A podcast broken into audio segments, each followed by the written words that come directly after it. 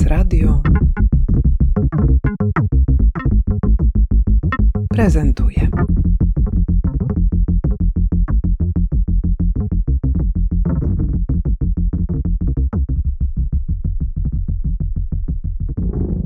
Nazywam się Julia Barbasiewicz i jestem jedną ze współkuratorek wystawy Herstorie Warszawskie w Muzeum Warszawy. Zuzanna Andruszko, współkuratorka wystawy Nie miałyśmy szczęśliwej gwiazdy, zapaliłyśmy własną w Muzeum Warszawy. O czym jest ta wystawa? Dlaczego zaproponowałyście taki temat? To był efekt naszej wielomiesięcznej pracy mm, podczas laboratorium Muzeum Kobiet, które odbywało się na naszym Wydziale Zarządzania Kulturą Wizualną na Akademii Sztuk Pięknych. Projekt polegał na tym, żeby w przestrzeni zaoferowanej przez Muzeum Warszawy stworzyć wystawę opowiadającą o kobietach, a temat mm, akurat kobiet związanych z Warszawą pojawił nam się siłą rzeczy, wynikał z, z, z miejsca, w którym y, pracowałyśmy. Częściowo są to historie y, rodzinne osób związanych z Warszawą, które tutaj mieszkają e, od dłuższego czasu, a częściowo wybranych, kilka wybranych, zapomnianych może postaci, które też postanowiłyśmy tutaj przywołać, żeby je trochę wyciągnąć na powierzchnię.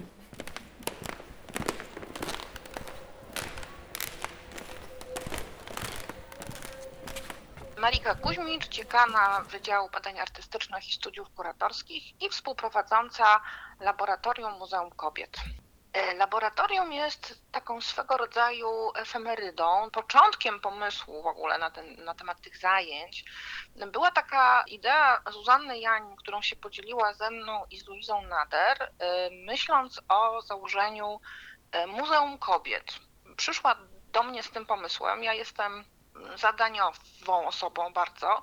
W związku z tym natychmiast zaczęłam widzieć przede wszystkim problemy, które wynikają z konieczności założenia takiej instytucji, wszystkie dokumenty, które trzeba stworzyć, siedziba, którą trzeba po, po prostu znaleźć i byłam dosyć przerażona.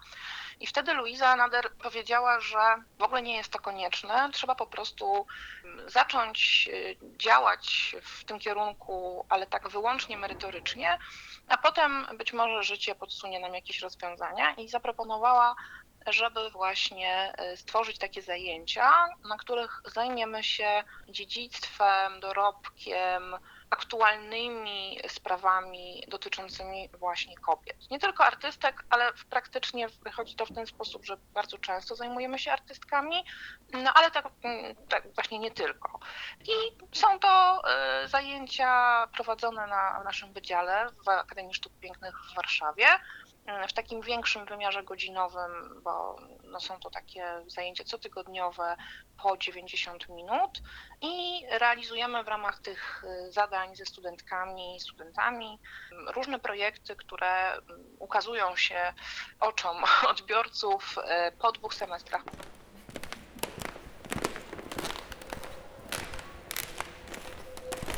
Jak pracowałyście z tym materiałem? W jaki sposób przygotowałyście krótką dosyć listę bohaterek tej wystawy? No to był cały taki proces właśnie udziału w laboratorium, w zajęciach, w warsztatach, które doprowadziło nas do stworzenia całej koncepcji wystawy myślę, że każda z nas, ten proces wyglądał troszeczkę inaczej, bo każda z nas podchodziła do tego bardzo indywidualnie i tak bardzo osobiście, po prostu skupiając się na rzeczach, które są nam bliskie i które nas interesują i potem właśnie z tych zainteresowań, z tego naszego, naszego własnego researchu wyłaniały się kobiety, o których chciałyśmy opowiedzieć. Czy to były właśnie osoby z naszej rodziny, czy to były osoby z nami niezwiązane, ale dla nas jakoś ważne w naszych własnych poszukiwaniach.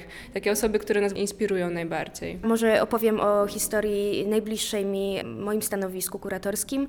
Ja wybrałam pionierki sportu kobiecego z klubu Polonia Warszawa, ponieważ są ze mną rodzinnie związane. Mowa o mojej prababci, jej siostrze i ich matce Wandzie Kwaśniewskiej. Zdecydowałam się opowiedzieć o, o nich nie tylko dlatego, że są ze mną związane rodzinnie, ale także dlatego, że tak naprawdę ich działalność utorowała drogę dla kobiet w sporcie w Warszawie. Nie tylko w klubie Polonia, ale, ale także po prostu w, w dziedzinach, które do, jeszcze wcześniej nie były dla kobiet aż tak bardzo dostępne, a także dlatego, że po prostu jedna z bohaterek mojej opowieści żyje do dziś, jest jedyną żyjącą po dziś dzień bohaterką tej wystawy, więc mogłam też zasięgnąć informacji u źródła i poznać kilka bardziej osobistych historii, które nie zostały jeszcze nigdzie spisane. Co tworzy postać tej bohaterki tutaj na wystawie? Jakie artefakty możemy zobaczyć? Bo historia każdej kobiety została przez Was opowiedziana za pomocą zaledwie kilku symbolizujących ich życie przedmiotów. I to jest też bardzo interesujące, jakimi sposobami opowiadacie te najważniejsze punkty, czy cechy, czy no właśnie też nie chcę tutaj zgadywać. Fajnie by było usłyszeć, co stanowi takie zakotwiczenie muzealne, czyli w artefakcie. Obiekty, które są przedstawione na wystawie, zostały nam jakoby trochę narzucone pod tym względem, że biorąc pod uwagę to, że współpracujemy i robimy tą wystawę w Muzeum Warszawy, no to musiałyśmy wykorzystać e, obiekty, które znajdują się w kolekcji Muzeum Warszawy. To też było bardzo ciekawym procesem, bo tych e, właśnie obiektów, tych artefaktów jest naprawdę bardzo dużo e, i wybierać z tej całej kolekcji no było na początku trochę trudno, bo to jest tak no jakby otworzyć szafę, nie wiem, u babci na strychu, tak i jest tam dosłownie wszystko ale ten proces wybierania był bardzo skupiony na tym, no, o czym opowiadamy, czy o kim opowiadamy. I to są takie przedmioty, które właśnie pomagają nam wizualizować aurę wokół tej osoby. Nie są to koniecznie przedmioty, których ta osoba używała, czy, czy zdjęcia, chociaż takie obiekty też oczywiście się znajdują, ale na przykład przy moim stanowisku, gdzie mówię o Annie Tomaszewicz-Dobrskiej, pierwszej kobiecie lekarce, położniczce warszawskiej, wybrałam z zasobów no, Muzeum Warszawy z epoki łóżko ginekologiczne i narzędzia ginekologiczne, żeby właśnie zbudować taką aurę e, przytułka, aurę e, opieki nad kobiecym ciałem. I, i to jest bardziej takie, taka pomoc w wizualizacji sobie jednak tych historii, które są do opowiadania mimo wszystko, które są takie bardzo osadzone w takiej tradycji mówionej, a mimo wszystko mamy wystawę, na której musimy to jakoś przedstawić za pomocą obiektów i wizualnie, więc to jest taki trochę obrazek do, do opowieści.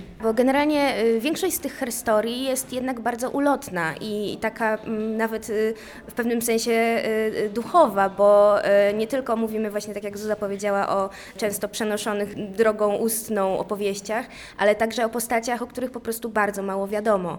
Dlatego w niektórych przypadkach trzeba było zbudować sobie tak naprawdę tę kobietę w swojej wyobraźni na nowo, tak jak na przykład przy stanowisku, które opowiada o eufemii. Eufemia jest trochę duchem tej wystawy, ponieważ symbolizuje nasz związek z Akademią Sztuk Pięknych w Warszawie, a jednocześnie była postacią y, taką właśnie, y, o której było bardzo dużo plotek, niedopowiedzeń i tak dalej. I te obiekty również zostały dobrane w ten sposób, żeby trochę te postacie osadzić i, i, i pokazać i sobie może wyobrazić, jak one mogły myśleć, co mogły robić, jakie przedmioty je otaczały. Przechodząc się po wystawie, zwróciłam uwagę na pytanie, które właściwie jest kluczowe dla historii kobiet w XX wieku. Co panny mogły robić po skończeniu pensji? Jaka przyszłość się przed nimi rysowało, bo to pewnie też szukając odpowiedniej narracji, przyglądając się historiom tych kobiet, siłą rzeczy musiałyście się zagłębić też w takie perspektywy,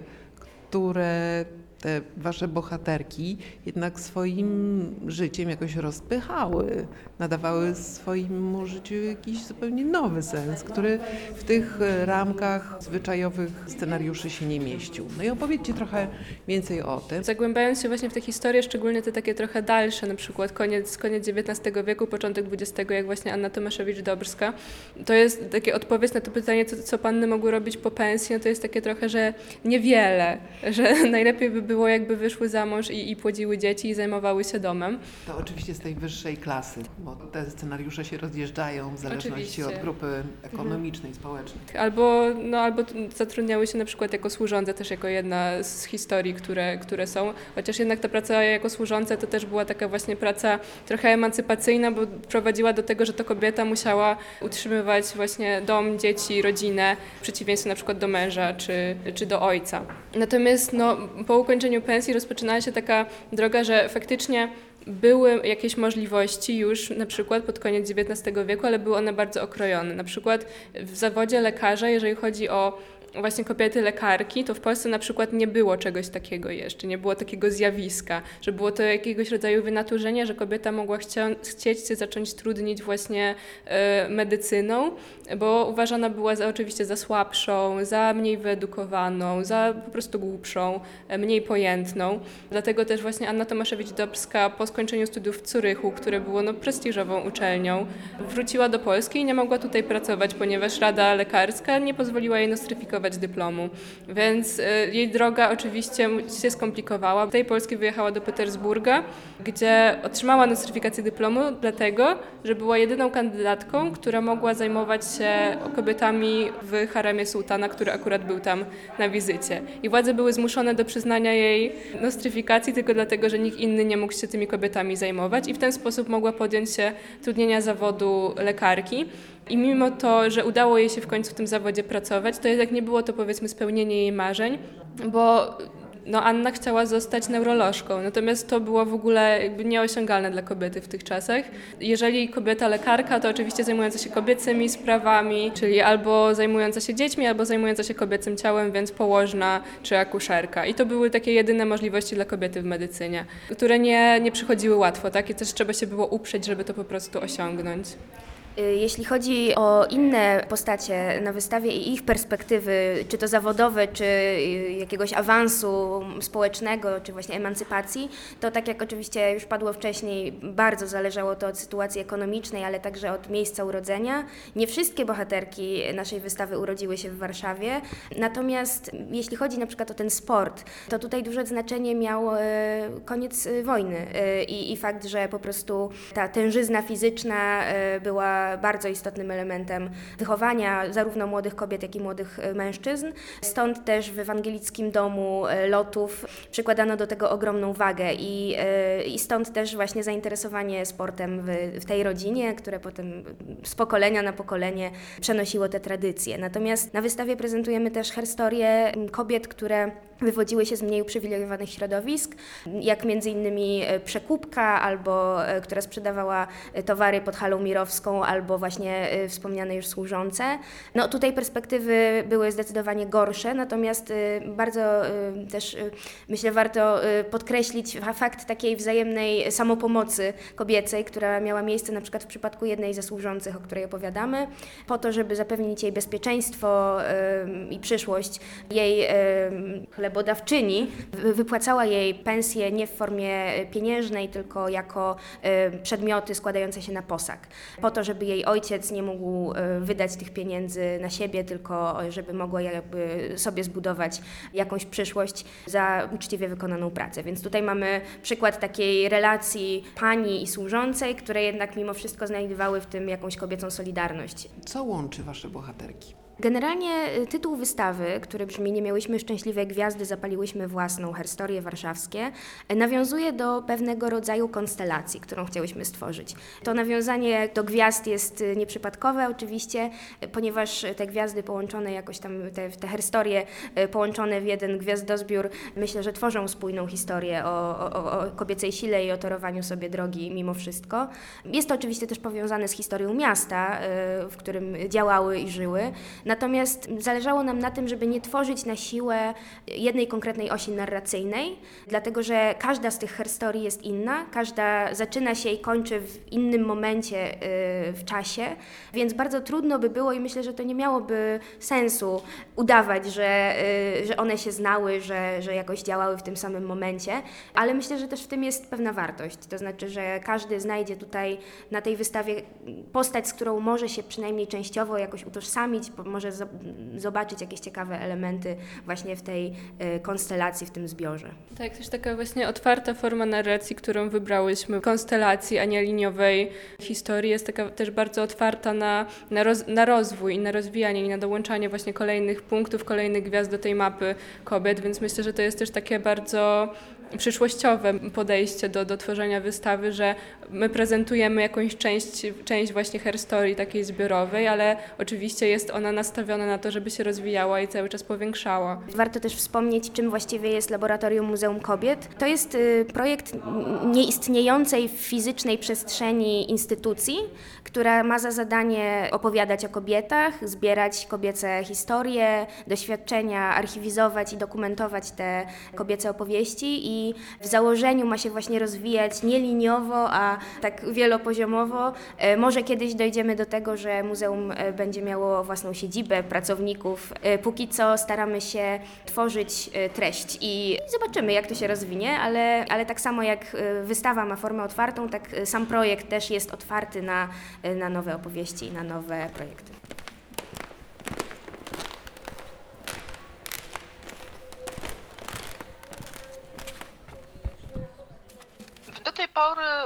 Się otworzyć e, wystawę w Muzeum Warszawy.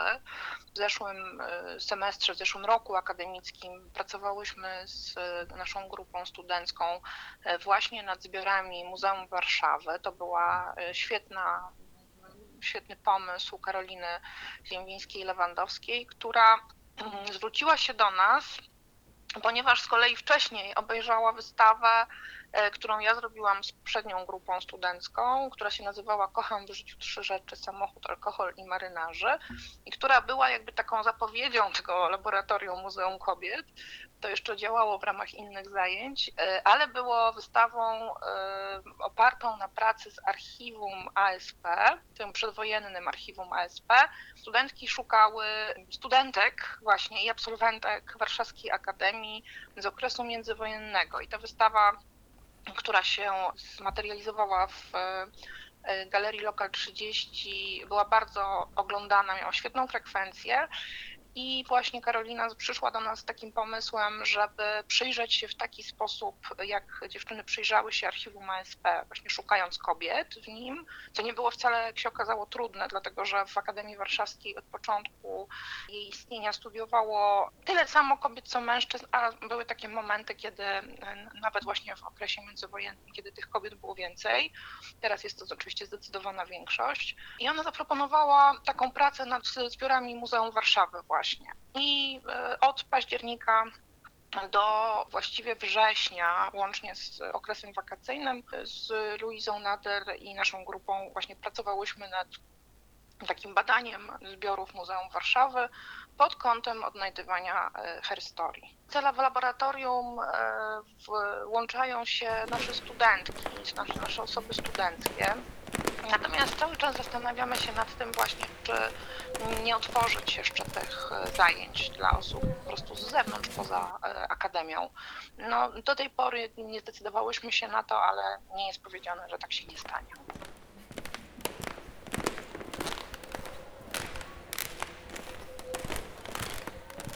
My jesteśmy wszyscy uczestnicy i, i uczestniczki, jesteśmy z Wydziału Badań Artystycznych i Studiów Kuratorskich, już w tym momencie po zmianie nazwy, na kierunku badania artystyczne, na którym właśnie zajmujemy się takim nowoczesnym, współczesnym podejściem do historii sztuki z naciskiem na współczesną teorię i metodologię i pracę w terenie praktyczną, czyli jakieś robienie wystaw, prowadzenie badań i, i takie własne odkrywanie. I właśnie elementem jednym y, z programu studiów jest wybór laboratorium. Na każdym można robić coś innego. Na laboratorium Muzeum Kobiet w zeszłym roku tworzyłyśmy tą wystawę, o której dzisiaj rozmawiamy, w tym roku jest prowadzona praca nad archiwum Hanny Orzechowskiej, które będzie archiwum online.